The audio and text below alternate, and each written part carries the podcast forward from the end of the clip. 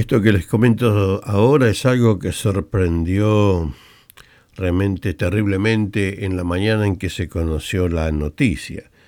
La Suprema Corte de Justicia decidió que los detenidos eh, por ser, haber sido detenidos eh, por venir en bote para requerir asilo porque escaparon de sus países, eh, fueron liberados. Eh, así como lo escucha, eh, en la primera tanda de liberación fueron más de ochenta y parece que en la lista hay más de trescientos. El único pequeño inconveniente con esto, ¿eh? después de la lucha de todas las organizaciones de derechos humanos, etcétera, etcétera, es que en el grupo de todos esos hay incluido un número muy, muy significativo de criminales, asesinos, asesinos a sueldo, violadores de mujeres, eh, pedófilos eh, y todas personas con esos antecedentes realmente eh, muy interesantes. Terminaron siendo liberados y andan dentro de la comunidad. Esto generó un escándalo, por supuesto. Los medios de comunicación se hicieron carne de lo que estaba sucediendo. La población en sí, si bien la población no puede actuar, digamos, eh, de ninguna manera, el, la oposición política dice, pero ¿cómo pasó esto? ¿Qué hace el ministro de Migraciones? ¿Qué hacen los demás? Bueno, resulta ser, y de acuerdo a las investigaciones que se hicieron posteriormente, pareciera ser que en el mes de junio la Suprema Corte le notificó al gobierno de que iba a tomar esta resolución e iba a, a emitir esta, esta nota de liberación de toda esta gente. Y aparentemente, de acuerdo a la oposición, y los hechos así lo demuestran, eh, el gobierno no hizo absolutamente nada. Lo dejaron así y las cosas sucedieron como sucedieron. Se tomó una acción inmediata después. Después de que se liberaron, muchos se fueron a algún hotel, otros se fueron con algunos familiares, con algunos amigos. Después de ese tema, se introdujo una urgente pieza legislativa eh, eh, en el Parlamento para que aquellos que saben que tenían antecedentes criminales, se le ponga el, el brazalete de detección, este, este brazalete electrónico, y se le impusieron algunas medidas restrictivas. Lo que quiere decir que después de que los señores se fueron liberados, eh, delincuentes, delincuentes todos ellos, eh, recién ahí salieron corriendo a buscarlos nuevamente para encontrarlos y ponerle los brazaletes para hacerle el seguimiento. No tengo información de que haya encontrado a todos ellos.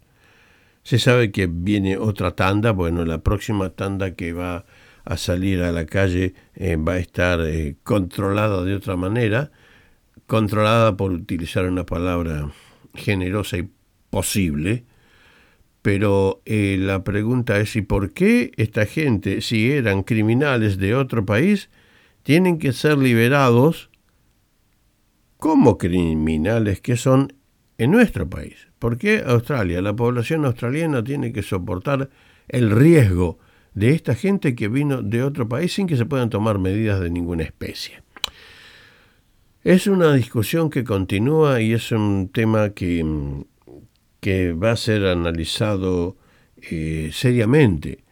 Pero eh, Australia tenía una regla que se había establecido hace mucho tiempo atrás, de que todos aquellos que, aparte de los que...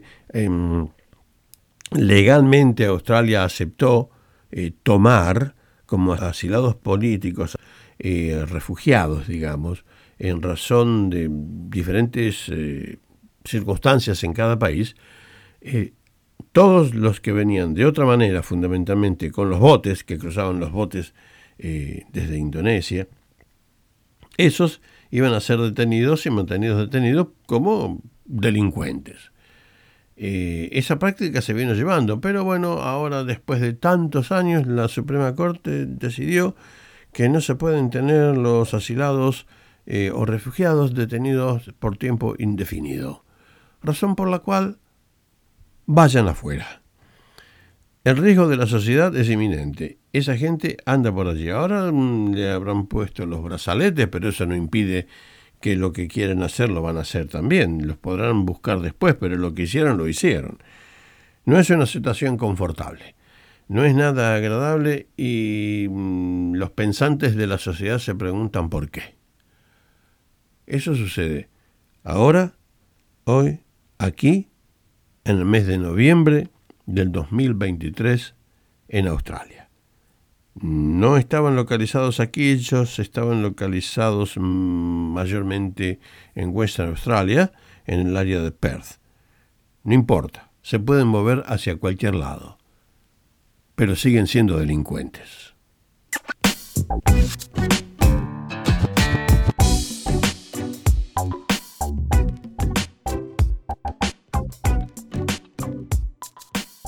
Les quería comentar algo que puede llegar a producir un cambio bastante, bastante profundo en, en las costumbres y usos de este, de este país, y está relacionado con la educación. Por muchísimos años la educación se ha mantenido de la misma manera, eh, con algunas variantes obvias dentro de cada estado, eh, con sus particularidades. Eh, pero ha surgido una nueva idea que hacía mucho tiempo venía rondando y comienza esta idea a desarrollarse en el estado de Queensland. La idea es simple, no es complicada. Eh, aquí escuela, los horarios escolares son de, de básicamente de nueve a tres de la tarde, con algunas variantes minutos, ah, anticipado o postergado. Bueno, la nueva y cinco días, por supuesto, de lunes a viernes. La idea ha cambiado fundamentalmente y algunos establecimientos están intentando probar cuatro días a la semana de clases o y horas variables de clases. Lo que implicaría que un día de la semana los alumnos no vendrían al colegio. E implica también que además de los, uh, del día ausente o no participando en el establecimiento, sino participando online o algún otro tipo de actividad, el resto de los otros días podría tener un horario flexible, no tan estricto, eh, que le permitiera al alumno y a la familia cierto tipo de elasticidad en su vida. Suena eh, interesantísimo. Yo creo que a los alumnos les suena más interesante que al resto de la población.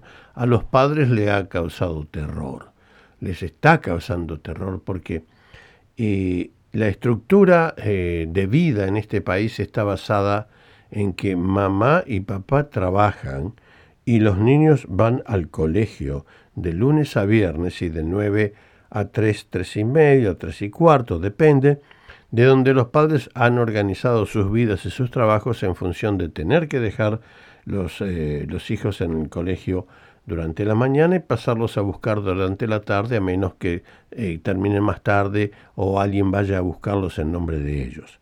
Eh, cambiándole este esquema, cambiándole esta estructura, los padres eh, se verían obligados a organizar algo diferente en el día en que el alumno no va al colegio, a menos que vaya a otra institución de nivel terciario, que es un sistema que se está utilizando aquí y creo que en otros países del mundo también, eh, o eh, ver de qué manera la flexibilidad horaria va a afectar eh, muchas cosas en la vida de ellos y en la vida de su hijo. Eh, la idea, eh, más que está rondando, está profundizándose.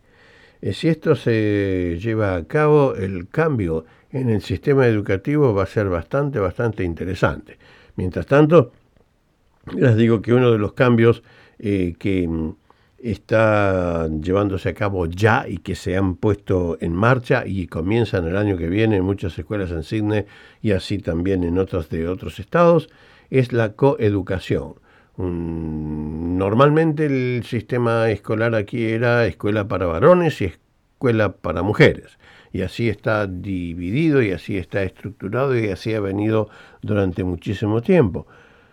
Ya desde el año próximo comienza la coeducación. Mujeres ingresan a las escuelas de varones. Por supuesto, no todo el mundo está contento. Por supuesto, hay padres que están un poco enojados. Hay alumnos que pueden sentirse eh, un poco incómodos por el hecho de que las mujeres van a, a atender en clase y como ellos. Bueno, todo esto hasta que, que todo comience y le encuentren el gusto a participar con las chicas Eh, durante el día de clase. Por supuesto va a haber discusiones, por supuesto va a haber malos y buenos entendidos, pero eso se lleva a cabo. El tema del horario es algo que se viene también y quizás, quizás desconozco, se haya ya aplicado en otros países, pero aquí esto es una nueva idea que ya está causando un poco de preocupación a muchos de los padres.